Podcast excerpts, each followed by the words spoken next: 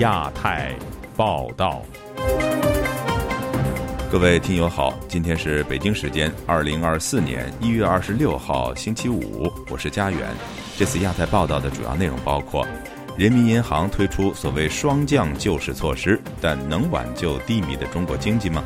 本台推出特别报道，关注习近平时代消失的中国性少数群体。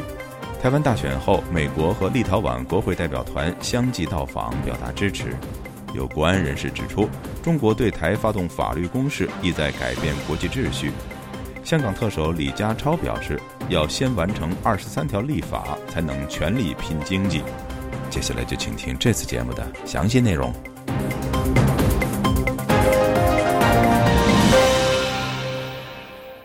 中国央行行长潘功胜突然宣布下调存款准备金率零点五个百分点，下调支农支小再贷款再贴现金利率零点二五个百分点。该消息刺激陆港股市和海外中国资产拉升。有学者认为，央行双降政策难以挽救疲弱的中国经济。以下是记者古婷的报道。本周三，中国央行行长潘功胜突然宣布，人民银行将于二月五日下调存款准备金率零点五个百分点，向市场提供长期流动性约一万亿元。他同时宣布，一月二十五日将下调支农支小再贷款再贴现率零点二五个百分点，并持续推动社会综合融资成本稳中有降。上述消息传出后，港股和海外中国资产立即攀升，人民币汇率亦直线上升。财经评论人士郑旭光周四接受自由亚洲电台采访时表示：“A 股不停下跌，导致新股上市无法发挥融资功能。不过，央行此举可谓远水救不了近渴。”他说。只要你几轮降息下来，股市没有不涨，所有的资产价格自然会水涨船高。或者说你是在银行的钱，你是吃定息的，那你就吓死了，你是亏亏本生意。所以救市就是搞通货膨胀，要把那个储蓄赶出来，那实际上是进入投资市场。郑旭光认为，央行降准降息是为了增加市场融资，为大众性国企提供融资平台，并逐步向民企蔓延。今年初，中国港股和 A 股市场出现大面积下跌，香港恒生指数一度跌破1997年回归前的水平，上证指数曾跌至2700点，这与英美日等全球主要股票市场形成强烈反差。此外，中国政府还寻求额外的至少3000亿元人民币的本地资金挽救在岸股票。知名博主、财经评论人士蔡胜坤对本台表示。中国央行再次向市场放水，但难以挽救衰退中的经济。他说：“目前西方国家面对的是通胀，而中国则是通缩。在这样的一种情况下呢，股市呢持续的低迷。前几天我们看到呢，李强不是讲的啊，要振兴资本市场啊。这个央行呢突然宣布呢，也是看到股市啊这周还继续的下跌，那他手上的呃手上的资金也不够了。”所以说呢，就呃动用了这个所谓的货币政策工具吧。蔡胜坤认为，降准降息，所谓知农知晓，解决不了根本性问题。他说，这些货币政策对中国经济只能发挥暂时性作用。嗯，中国的经济啊，在陷入到这种低迷的状态啊，不是单纯的一个钱能解决的问题。我觉得更重要的还是根本上啊，要解决人们的信心不足。还有一个呢，现在普遍的对政府啊出现了信任危机。金融学者司令接受本台采访时说：“央行降准降息对消费市场不会起到拉升经济的作用，因为百姓的消费能力主要来自经济增长中的收益。那很明显，现在中国的老百姓呢，那么现在的这个购买力呢，可以说是大不如前了啊。呃，好像中国政府现在啊，更加寄希望于刺激周边的资本市场，包括香港的这个股市呢，呃，释放一些积极信号。”然后呢，吸引外资回流，好像呢更加热衷于这种短线炒作了。虽然说安功胜记者会闭幕之后，那么港股应声的啊出现了一个小阳春，但是不代表着那么在接下来的几个交易日这样的一个持续的上涨的这个态势能够持续。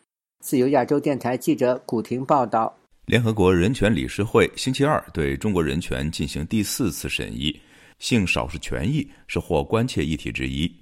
习近平上台后，彩虹旗从平权象征沦为违禁品，同志倡议机构纷纷关闭，中国性少数生存空间屡遭挤压，被迫躲进了柜子深处。他们目前究竟面临什么样的困境呢？请听本台记者徐威婷的报道。今天播出第一集。就就这几年感觉特别明显，好像什么都不让说，什么都不让做。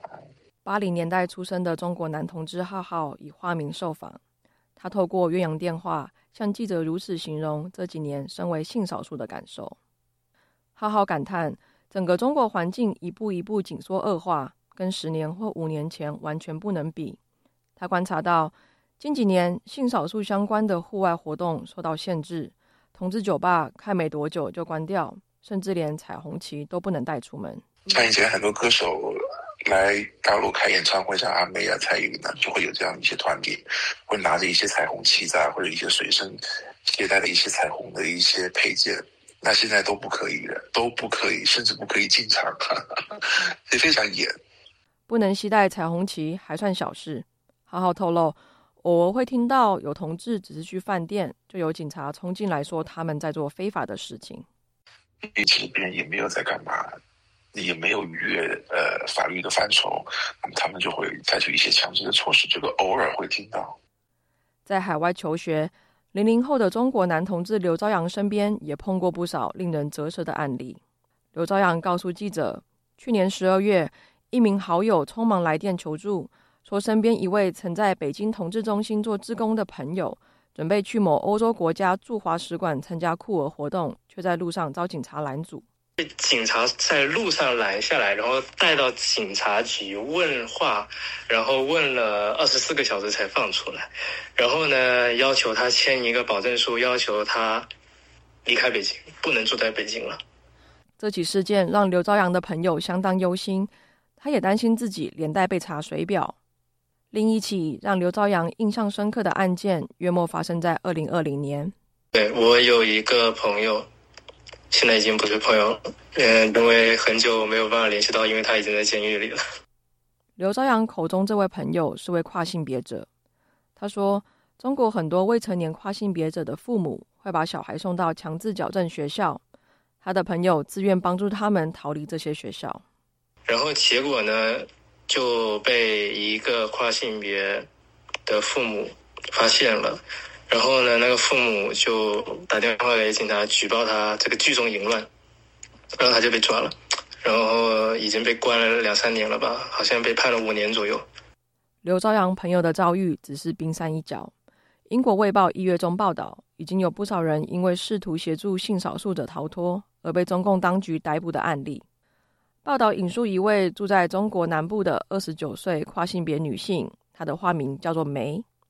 她说自己有一位已成年的跨性别友人，化名叫做莹。他遭到家人软禁，虽然能够出门上学，但是自由受限，想逃家去找女友，所以去年夏天向他求救。梅向朋友伸出援手，他帮莹把手机藏起来，让家人找不到他。但根据报道。莹的家人最后通报当局，警察透过手机追到梅的住家，以绑架的罪行将他逮捕。梅表示，自从他多年前加入一个支持 LGBTQ 的非正式组织以来，已听闻超过十起倡议者遭警方逮捕和讯问的类似案例。中国在九七年将同性恋除罪化，二零零一年将同性恋从精神疾病名单中移除，往后几年。中国同志社群逐渐活跃，可惜好景不长。习近平二零一二年上台后，陆续传出多起同志朋友或组织遭打压的事件，造成寒蝉效应。台湾世新大学性别研究所所长、常年关注中国性少数权益的伍维婷分析：习近平将性别议题，包括跨性别或女性主义议题，通通标签化为西方和外来的意识形态。所以打压会是无所不在的。那个打压呢，不仅仅只是政策上的，或者是法律上的，也包括主动的由党国的机器带头攻击或者歧视多元性别。伍维婷举例，中国广电总局二零二一年发出娘炮禁令，等于连性别特质都不被允许出现在媒体上。当局二零二二年禁止网络贩售跨性别需要的激素，更是非常严重的打压。去年其实发生好几位跨性别者因为无法取得激素，选择自杀的案例。自由亚洲电台记者徐威婷，华盛顿报道。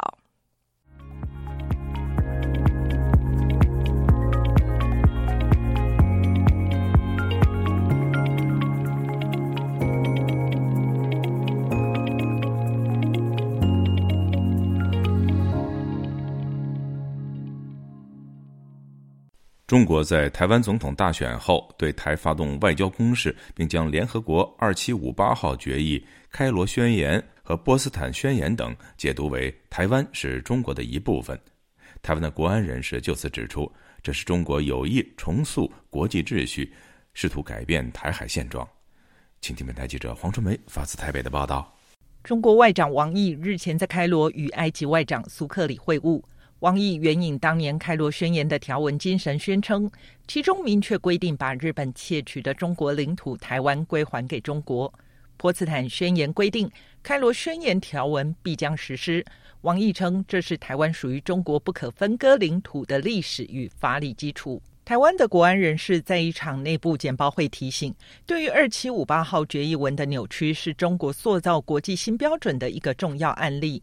一旦中国成功达成，在其他议题上，中国也会扩大其国际影响力。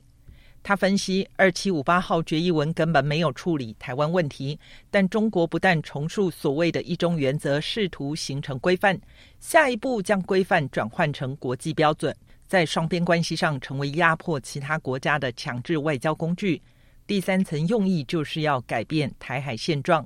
这不仅影响台湾，还涉及台海附近海空域自由航行的重新定义。成功大学政治学系副教授蒙志成对本台表示，这一次总统选举结果，国际媒体并非以政党轮替与否的概念理解，而是解读成亲中与亲美路线之争。当民进党再度取得执政权，标志着台湾仍在民主阵营。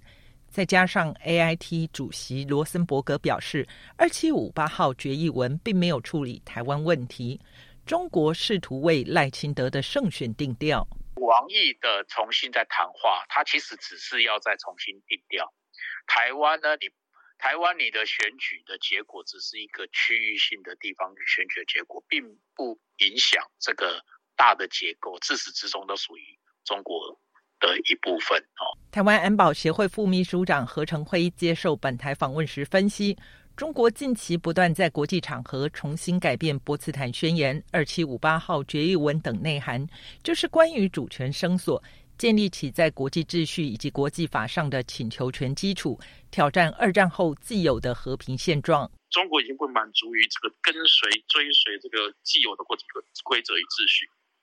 改为说，他想要直接的介入、修正、好变更好其内容，进一步的铺平他有关于扩张主主义行动的一个的合法性基础。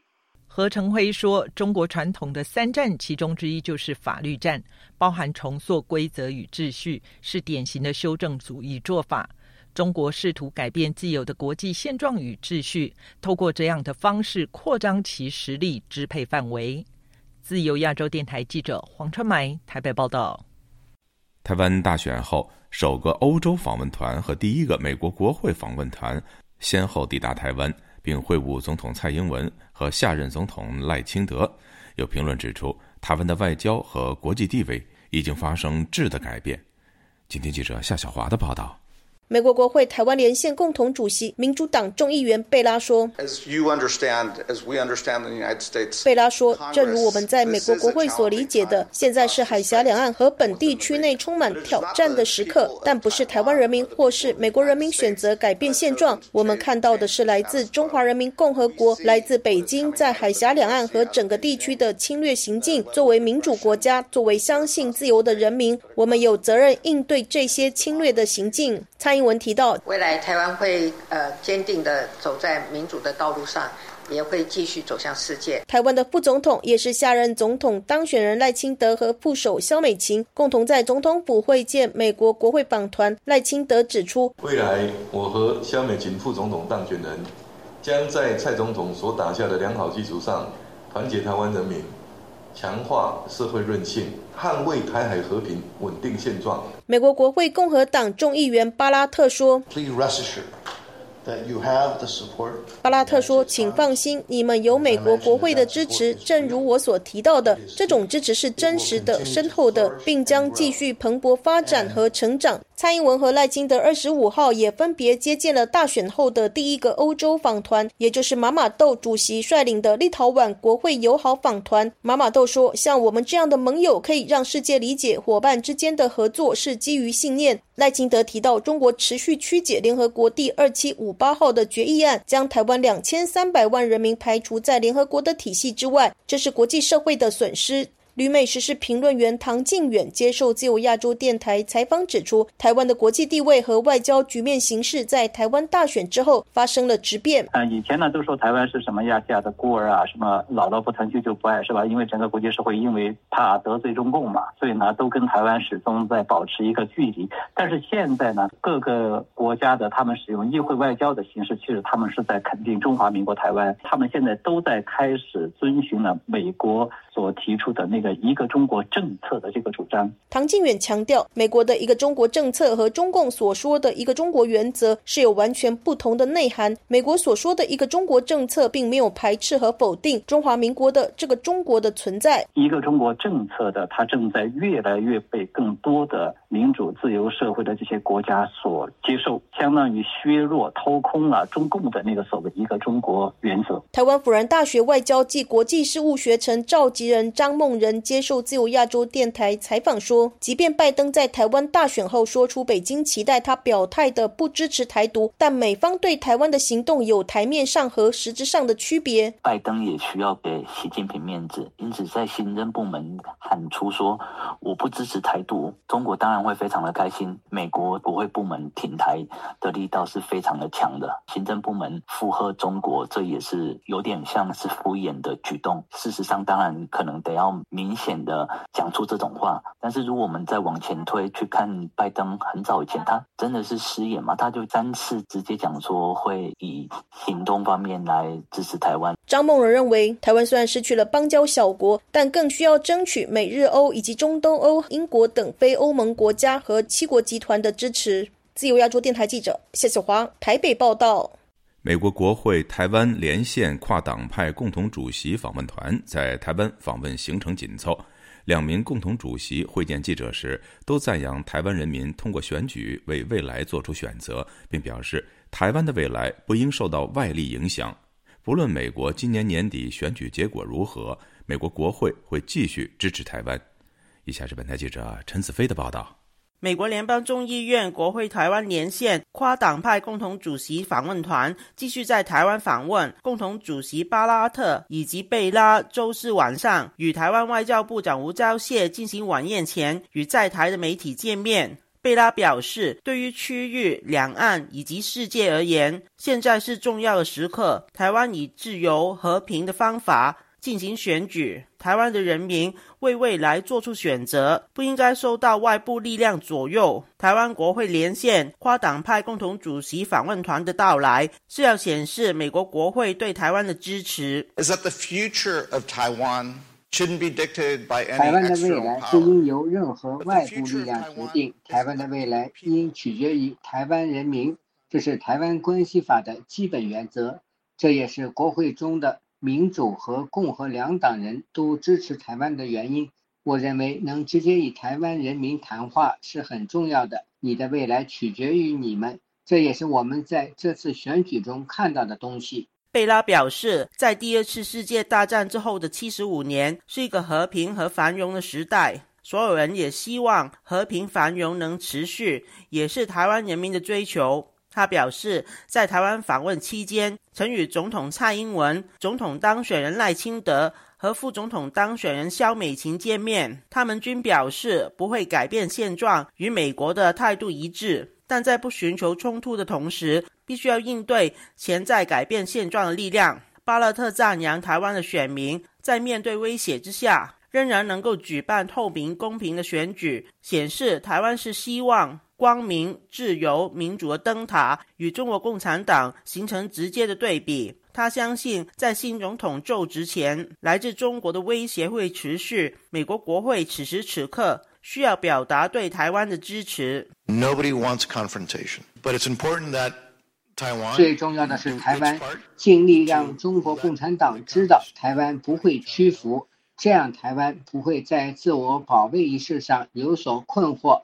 必须让每个人都知道，美国也与台湾一起支持。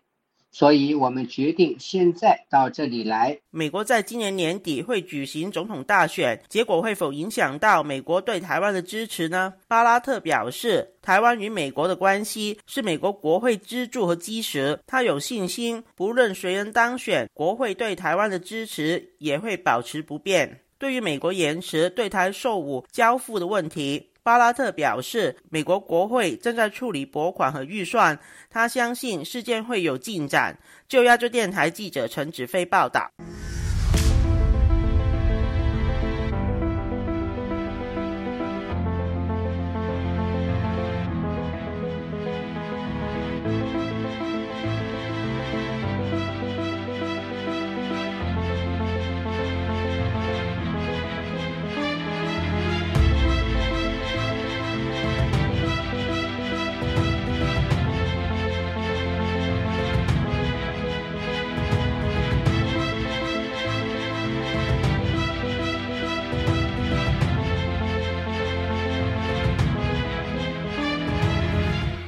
在香港的股市和楼市表现不佳之际，香港特首李家超表明，在香港国安法后，今年会完成同样涉及国安的《基本法》二十三条立法工作，并强调，完成国安法，香港能够全力拼经济，把人气变成财气。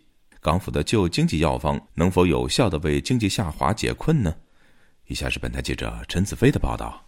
香港特首李家超周四到立法会回应议员对涉及国家安全的基本法二十三条立法进度以及香港如何推动盛世经济的问题。李家超表示，虽然香港已实施香港国安法。但地缘政治越来越复杂，间谍手法隐秘，危害国家安全的风险千变万化，又有效应对新的风险。二十三条立法刻不容缓，港府会做好对内对外的解说。香港国安法帮我哋处理咗最关键、最重。香港国安法帮助我们处理在二零一九年时最关键的国家安全问题，但还有很多问题，例如叛国罪。以及管理一些政治组织与外国联系的政治活动有关的法律尚未健全。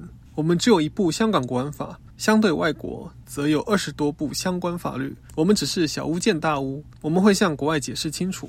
李家超透露，二十三条立法的准备已进入最后的阶段，今年之内会完成，并会成立应变反驳队和解说专队，应对立法过程中来自敌对势力的抹黑。又说，希望解决困扰二十六年的立法工作后，全力拼经济。吸引更多的游客返港。流亡的香港立法会议员许志峰表示，李家超多次提到，欧美等国家有大量的国安法律，是要淡化国安法对香港破坏和影响。他表示，相信港府已准备用主体法律再加相关的实务守则和附件的方法，为基本法二十三条立法。这种做法能协助港府避免被国际批评和质疑。我觉得佢有意去一个写法。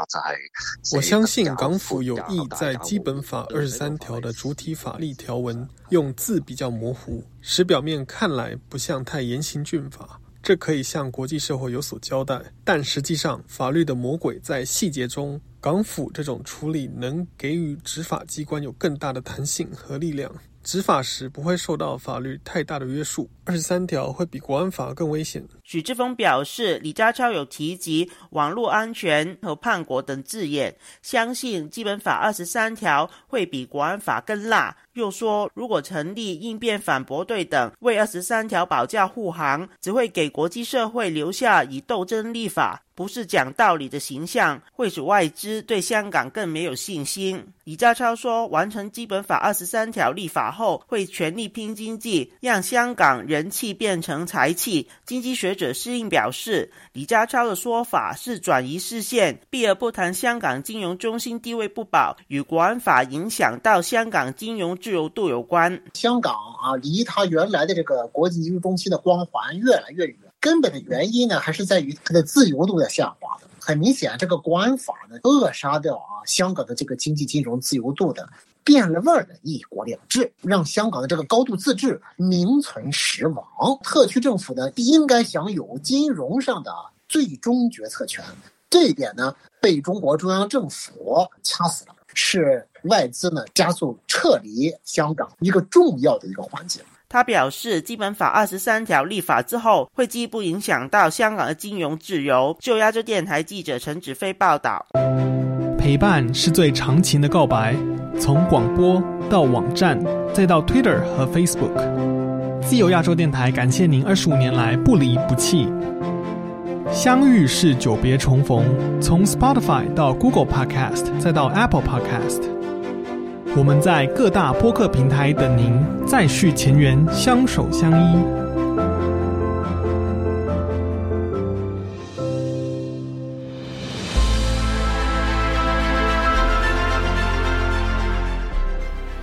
网访问自由亚洲电台，避开老大哥的眼睛。为了协助读者能够安全的获取被中国政府封锁的新闻，自由亚洲电台联手开放科技基金，为公众提供暗网入口。中国大陆的读者可以借此匿名访问本台，以浏览最新疫情消息和其他敏感新闻。该暗网普通话网址是：https: 冒号斜杠斜杠 www 点。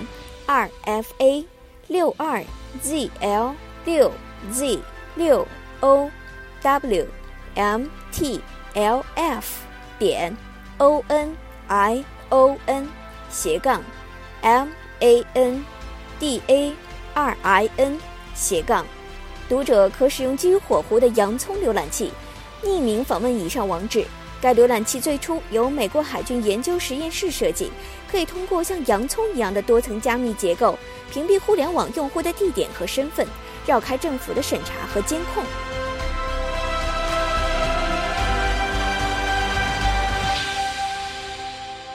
听众朋友，接下来我们再关注几条其他方面的消息。据香港媒体报道，香港前支联会副主席邹信同。山或他人参与六四集会案，经上诉后，由香港终审法院推翻此前由香港高等法院裁定的无罪判决，恢复了二零二二年一月初他最早被西九龙裁判法院法官裁定的煽惑他人明知而参与未经批准集结罪名。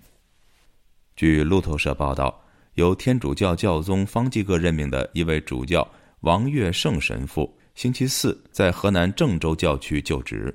报道指出，这标志着梵蒂冈与中国在主教任职方面的摩擦得到一次缓和。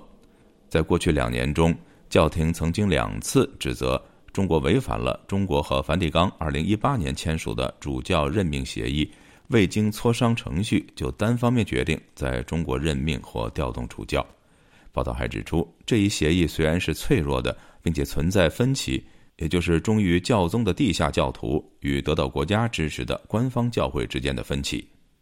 另据路透社报道，菲律宾和越南将在下个星期菲律宾总统马克思访问河内期间加强海岸警卫合作。